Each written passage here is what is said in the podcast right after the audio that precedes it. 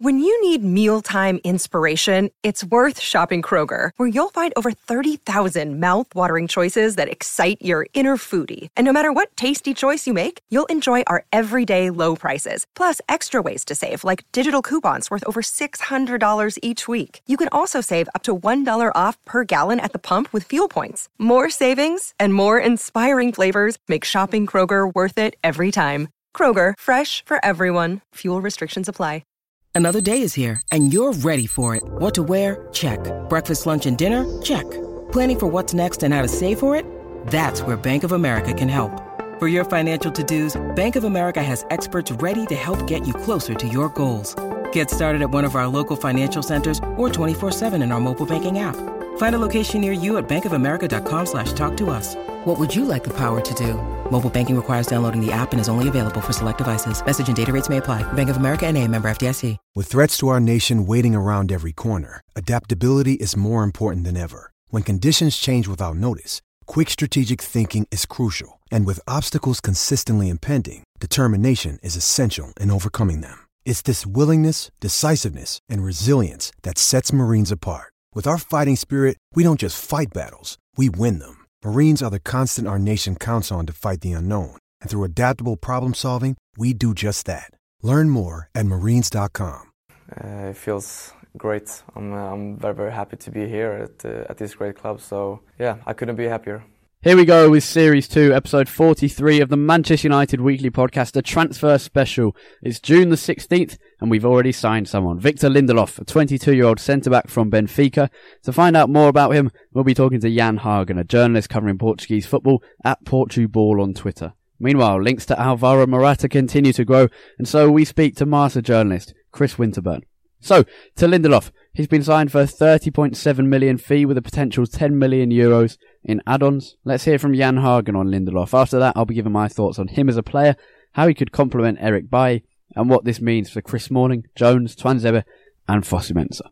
Right, we're joined by Jan Hagen, a Norwegian journalist covering Portuguese football, and of course Victor Lindelof's transfer to Man United. Jan, thanks for joining us. Um, my my tweet after the deal was confirmed was Lindelof becomes Man United's most expensive defender, but at the same time seems good value in the current transfer market. Is that is that a fair assessment? Yeah, I would I would say so. Say so. Uh, he's at the 35 million euros that has been confirmed by Benfica. Um, I would say it's a quite fair price for a player of Lindelof's quality and uh, potential. I think he could suit the Premier League very well. And yeah, 35 million. It's, I think all parties can say, give themselves a good uh, pat on the back and say they are pleased with this deal. Yeah, and I, I mean, it seemed that it was going to go through in January. Even at the very start of January, it seemed that Lindelof would sign on, on New Year's Day. Even did it just die down in Portugal? The, those reports, or was there was there a, a very clear stopping point where the deal was off?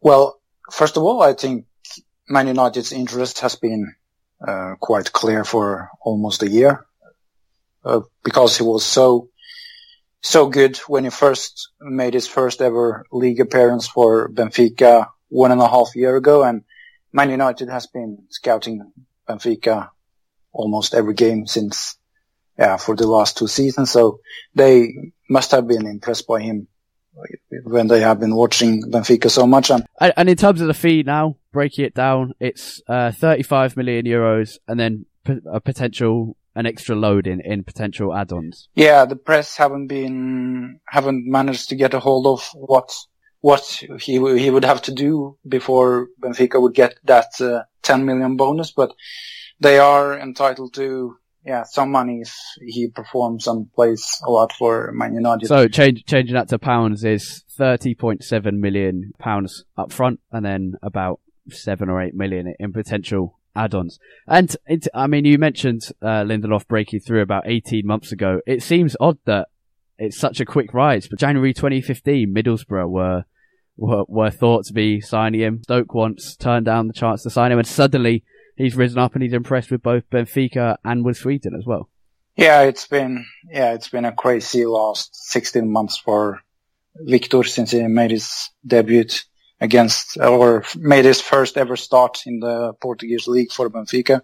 It's just been, yeah, he, the first five months after that uh, game, he deb- made his debut in the Champions League. He he made the quarterfinal in the Champions League. He performed well against Zenit and Bayern Munich. Bayern Munich in that tournament, he became uh, a champion both in the Cup, League Cup, and the the league with Benfica. And he made his Sweden debut. And yeah, he became a starter in their Euro squad, and all in just five months. So it must have been some I don't know, uh, outstanding few months for the Swede because before that he had just, he played three and a half year at Benfica speed team. He made like 99 games for, in the Segunda Liga for their reserves. So yeah, it's, it was so a quick rise that I don't think anyone could have seen that happening at all. And yeah, I'm, I think both Lindelof and Benfica are very happy they didn't send him send him on loan to Middlesbrough last January for, for, for us as you, where would he be right now if he had, had he had made that move, you know? Yeah. So and and in terms of, I mean, since he's come in, how have Benfica been playing? Because at United, there's sort of a, a small expectancy that the the introduction of, of Lindelof and of potentially Alvaro Morata could see United change system. Um, how have Benfica been playing? What what kind of formation? Well, they are usually playing in a four one three two, uh, in a very attacking style, at least in the Portuguese league and often in the Champions League as well. Uh, with Lindelof being the ball playing centre back at the back and carrying the ball forward, trying to set up his teammates in good position, and that has really been his biggest task at least when Benfica got the ball, uh, that his task is to, yeah, bring, start the attacks from the back. And yeah, he's really ex- excelled in that position. And I think that's why he was such a targeted man both in January and this summer. So yeah, he's, he's really excelled in that ball playing position. And I think that's a role he has, um, mastered really well. And that, that kind of composure and the ability to play out from the back. Do you think that's the the biggest attribute that he brings to United that they don't have from other players? Yeah, I think so. Uh, I haven't watched United that much, uh, but I think compared to the other ones, I think he he definitely uh, adds something they don't have too much of from before. So, yeah, he's he. I, I think he can add some add something uh, important to their backline, and if especially in a formation and style of play where his team are very dominant on the ball and keeps a lot of possession. Lindelof will suit such a game style really good. It's a it's a it's a positive thing to hear. Adjusting to the Premier League, do you think that will be fair, fairly simple for Lindelof? We've seen Eric Bailly come in and do that extremely well. Will will Lindelof do the same? Well, I think so. Uh, at the age of 17, he started to make the rise in the Sweden second tier and there were many big clubs after him and deciding to go to Benfica in a country where he doesn't know anyone, where he doesn't speak the language instead of, yeah, say big clubs in Sweden where, yeah, he had friends, he knew the language. He, he chose to go with something completely new and he managed to settle in despite not playing well at the first team for the first three seasons. So well, he he perhaps he needed that time, but at the same time, you you see Lindelof as this very calm, humble, and great guy. Really, I think everyone loves him. So at least at Benfica and at the Swedish national team, he's well, his profile, he's a profile, and he's a yeah, he's just a captain's material, and yeah, I think he would suit in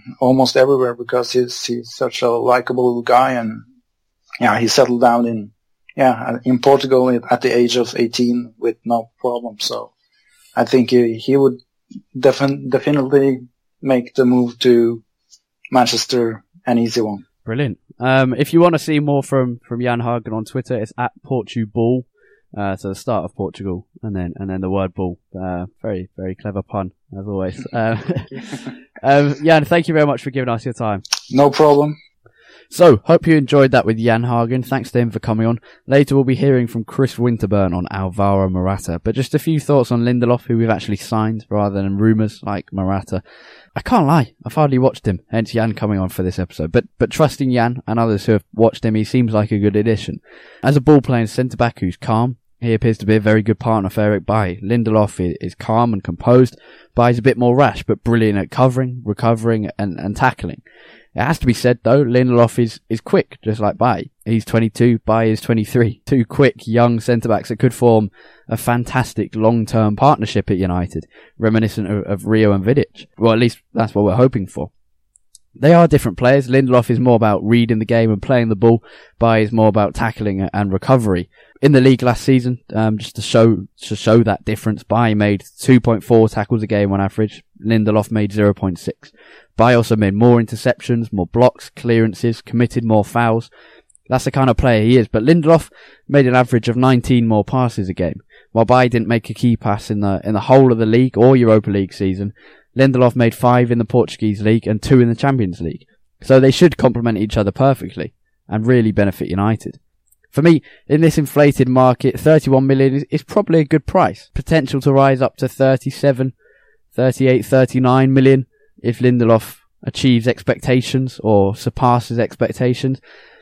That's, I mean, if he does achieve all of those, that's only just more than double what Harry Maguire cost for Leicester City. For a 22 year old centre back with the, the qualities to become world class, though he certainly isn't yet, I'm happy with that. What makes me happy is how Lindelof plays.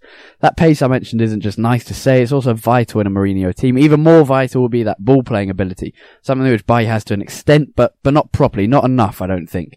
I think the, the main positive to come with this attribute though is, is that it could benefit Paul Pogba. He had to drop so deep last year, both to get the ball and, and also to provide some penetration for United, severely lacking with, with Jones at centre back or Smalling or to a lesser extent Bailly. Blind can do it, but he lacks in other areas defensively.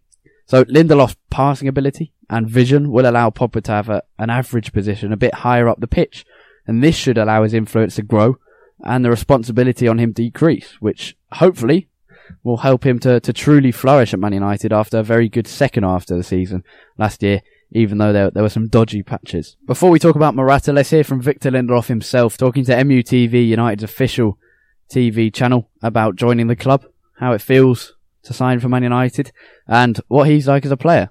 Well, of course, it feels great knowing that uh, that the coach wants you. So uh, to him, and uh, it was a it was a good chat. So uh, very important for me as well to to hear what, what, he has to say. So it's a it's a great coach, and uh, for me to be able to to work with him, uh, it's a great opportunity for me. Like I said before, when this opportunity came, it was very easy for me to to pick it. I'm calm, but like I said before, I'm, I'm, good with the ball, and I think uh, I'm quite good at reading the game, and uh, I think I give my, my players in front of me like I give them quite like a calm. They know I'm back there. Right now, let's move on to a player who hasn't yet signed for the club, but is expected to do so quite soon. Alvaro Morata. First, let's hear from Spanish newspaper Marca staff writer Chris Winterburn. But after, I'll talk about my thoughts on Morata, player I've seen a bit more than Lindelof. First, let's hear from Chris. Right, we're lucky to be joined by Chris Winterburn, a staff writer at Marca's English edition, at Chris Win4 on Twitter to discuss Alvaro Morata, the, the Real Madrid backup striker, I guess is, is the way to describe him, but someone who could cost a lot and could be a big player for Man United in the coming years should he sign. What's what's the latest from from your perspective on on Morata? Well, I think it's a saga that's gone on for a bit of time ever since the Antoine Griezmann deal's fallen through. But I think we're nearing a conclusion. Manchester United know they want to play. Real Madrid know the player wants to go. And I think now it's all just a case of agreeing a fee. And, and that fee seems to be getting more each day. I, I, think it was it was probably I think it was June the 9th when we heard that I can't remember who said it, but someone said he'd agreed to join United, and now it seems all about that fee. And today it's 80 million. Yesterday it was 60. The day before that it was 50. So what are Marca saying at the moment, or what are Spanish media saying at the moment? Well, I think the main story coming out of Spain is that Real Madrid are in a strong position because they don't have to sell. They know the player wants to go, but they want to get as much money as possible for him. And they set that initial asking price of £78 million. And I don't think anybody expects Manchester United to reach that or even in, whether they even intend to. I think that's very unlikely. But I think a fee would probably be reasonable and agreed by both sides at around 64 to 65 million pounds. Right. I mean, it, it, it, does seem ridiculous, but when you put it into the context of, of the current transfer market, I mean, today, according to us on Thursday, we've seen Harry Maguire go for 17 million, Jordan Pickford for 30, 12 million more than David De Gea when he joined United. It's this, the, the, the English TV deal has radically changed the market. So 64 million is, is Morata worth that much? Again, as you said about the current market, it's very difficult to say what represents a fair value of a player. I think what you've got to look at is Manchester United need a centre forward. They've lost Zlatan Ibrahimovic. Griezmann obviously isn't coming this summer. Wayne Rooney is expected to leave. So they desperately need someone who can come in and score goals. And because of that, they're going to pay a premium. So I think whilst the fee in terms of basic number seems quite high, I think in the current market is what they're going to have to pay. And if he does score goals, I don't think many people will be looking back on it as it being too ridiculous. I guess, uh, yeah, I guess that's the point that for for Man United, Morata's probably worth a lot more than for almost any other club in the world. And I think that was also the case with, with Paul Pogba last year when sort of Real Real Madrid pulled out at about 60 million in United. For for United, Pogba was worth more. In terms of Morata as a player, what what do you think of him? Because I mean, just looking statistically, everyone, a lot of people have questioned his, his goal output. I think it was 19 goals in, in 43 games last season, but then he didn't play much. And if you're playing in Real Madrid as in the backup team, it's it's harder to get that flow. So what what do you make of him as a player? I think he's not Zlatan Ibrahimovic. I think is what people need to understand. He isn't. He's he's going to score goals, but he's not going to be the guy who gets 30 league goals in a season. He's going to be someone who not necessarily links play, but he helps the others around him improve and then contribute whilst contributing himself 15 to 20 league goals. I mean, he got 15 goals in La Liga this season, whilst, as you say, not playing so much. He's somebody who improves the fluidity of the team, but isn't necessarily the guy to so, lead so he, he will improve United as an overall sort of uh, unit, but won't get the same 28 goal season as Zlatan. I think that's absolutely true, yeah. And I think that's something Jose Mourinho has been looking to move towards because there's been so many occasions in the last season where Manchester United have been able to create half chances or have a lot of possession, even in good areas, and not managed to create clear cut chances. And I think that's something Morata's been identified to help and, with. I mean, mentioning Zlatan Ibrahimovic, with Ibrahimovic, United often looked quite static. You, I mean, we saw Paul Pogba for France the other day, um, was playing those balls behind the defensive line for Mbappe and Ousmane Dembele to run onto. And you can't really do that with Ibrahimovic. Can you, can you do that with Morata a bit more? Morata's deceptively quick he's, he runs in behind well and he times his runs well. And that's something that could be key with the Paul Pogba connection, as you've mentioned. He gets into the box at key times. Often United have been able to work and move and there's not been necessarily somebody either at the back post or somebody in a position to finish the move off. And Morata is that guy. He's a poacher in the box. And I think that's one of his greatest strengths. Do you, do you think the signing of Morata or the potential signing of Morata will see a, a change in, a slight change in style for United? I think there's a couple of moves Manchester United have to make to facilitate that, that change of style, and Morata's definitely one of them. As I said, he's not going to lead the line, but he, he, brings others into play and he can contribute goals himself. I still think there will be other positions, particularly alongside Paul Pogba, where Jose Mourinho has to improve the team in order to have a more balanced team and, next and talking about Mourinho, uh, Morata's relationship with Mourinho, is that uh, is that a big factor? Well, he gave him his first chance with Real Madrid and they're known to have a good relationship. The extent of that relationship isn't really known other than between the two themselves. But he's, I think one of the deciding factors in making him push for this move has Jose Mourinho. I'm led to believe that he's told Morata would be important at Manchester United, far more important than he's been to Zinedine Zidane at Real Madrid. And I think that's a key factor because in his last year at Juventus, he was he'd gone from being the main man up front to not being used as much because Juventus were concerned about Real Madrid taking him back if he performed as well as he'd done the previous year. And then at Madrid this year, he was never the first choice striker and he had to do most of his, uh, contributions from the bench. But I think Jose Mourinho promising him that he'll be vital for the team is something that he's been looking for for a couple of years. All right, with now. with all of that in mind, can you can you be the the Antoine Griezmann and try and give this a, a likeliness out of ten? It's always a dangerous game. But I think we've Yeah. we've moved to a point now where Manchester United haven't been able to get their first choice target in Griezmann, as you say. They've worked on that deal for the best part of 12 months, and because of the uh, transfer ban that Atletico Madrid have, that couldn't get over the line this summer. So it's a dangerous game to to play. But I think, given how close we are, and to the fact that Morata's uh, representatives were at the Bernabeu yesterday trying to get a deal over line, I think this is probably a seven to eight out of ten, barring a a strange circumstance coming up. I think he'd probably be at Manchester United by and, and AC Milan, uh, the other team interested, is is definitely a no go now. Yeah, I think he made that quite clear after the Champions League final that he wasn't willing to go back to Italy. AC Milan themselves have moved on to other attacking targets, and I think that's pretty much dead in the water now. I think the only team he'll leave Real Madrid for this summer will be Manchester United. Right. Excellent. And we can find you on Twitter at Chris Win 4 is that right? That's absolutely Brilliant. correct. Well, yeah. uh, Chris, thank you very much for joining us. Um, enjoy enjoy your evening. You too. Thank you. We've been into 36 players so far this window. Um, we won't go through them all, but we've heard from Chris Winterburn on Morata, um, and we've signed Victor Lindelof. Let's continue the conversation on, on Morata. I mentioned it in that, in that conversation with Chris that he's been criticised for, for a lack of goals, but in the league, where he got most of his minutes, more goals than any Real Madrid player except Cristiano Ronaldo, which as well was more than Barcelona's Neymar, more than Juventus's Paulo Dybala, uh, more than Karim Benzema at Real Madrid. Um, and, and why is Mourinho signing him? I, I, think it's because as a player, he's he's very different to, to Zlatan Ibrahimovic.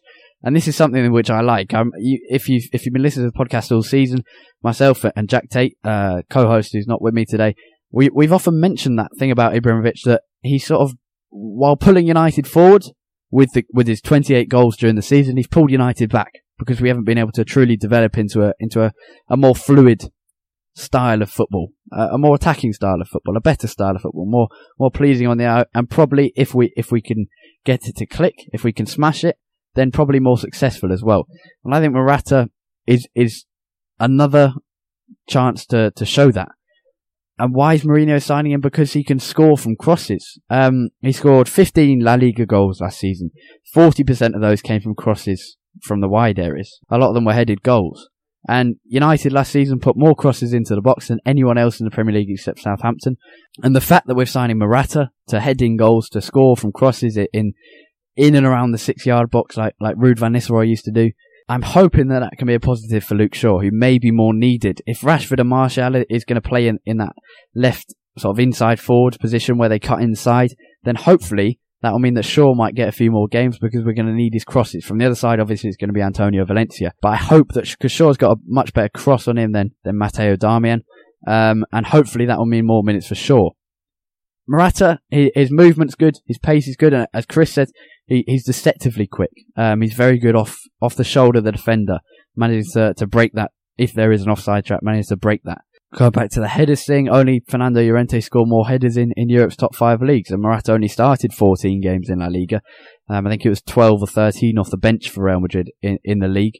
United mainly be playing 4-3-2-1 under Mourinho in his first season. I think this could be the moment that we change to a 4-3-3 because of Morata um, with Rashford on the left, maybe Martial on the left, and, and pro- almost undoubtedly Mkhitaryan on the right with, with Mata as his understudy. And, and the final thing, the 4-3-3 will help a number of players. I think it will help Paul Pogba. Pogba had a, had, had a good on-pitch relationship with Morata while they were both at Juventus. And I've already said that Lindelof could give Pogba more freedom. And I've also mentioned that Pogba could benefit from Morata.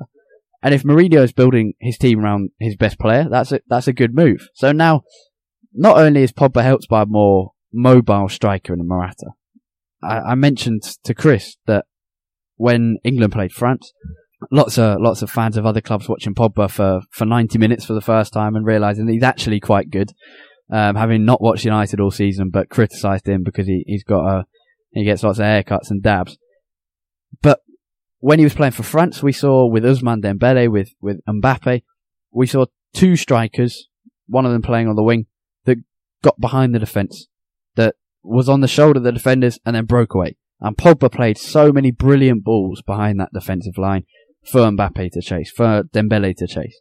And Morata, who's much more mobile than Zlatan Ibrahimovic, does that much more than Ibrahimovic, doesn't just stand in the box, chest it down, and then either lay it off a teammate or, or try and shoot. Morata should really help Pogba, give him the chance to, to make those passes. And Mkhitaryan could also be helped because his best time at Borussia Dortmund with with a pacey striker with uh, Pierre-Emerick Aubameyang. I think Morata will really. Chris mentioned it that he won't score as many goals as Zlatan Ibrahimovic, almost undoubtedly. He won't score 28 goals next season if he does join Man United. But he'll help other players and he'll help Paul Pogba. He'll help Henrik Mkhitaryan. He could help the fullbacks, Valencia, Shaw, Darmian maybe, and he'll help the midfield. And he should help United become a much more attractive side to watch. Um, if we're changing to a 4-3-3, if we're becoming a bit more attacking. So, two signings. One is being made. One is expected to be made in, in the definitely be made this transfer window. Chris gave it a seven or eight out of ten. Um, likeliness to happen.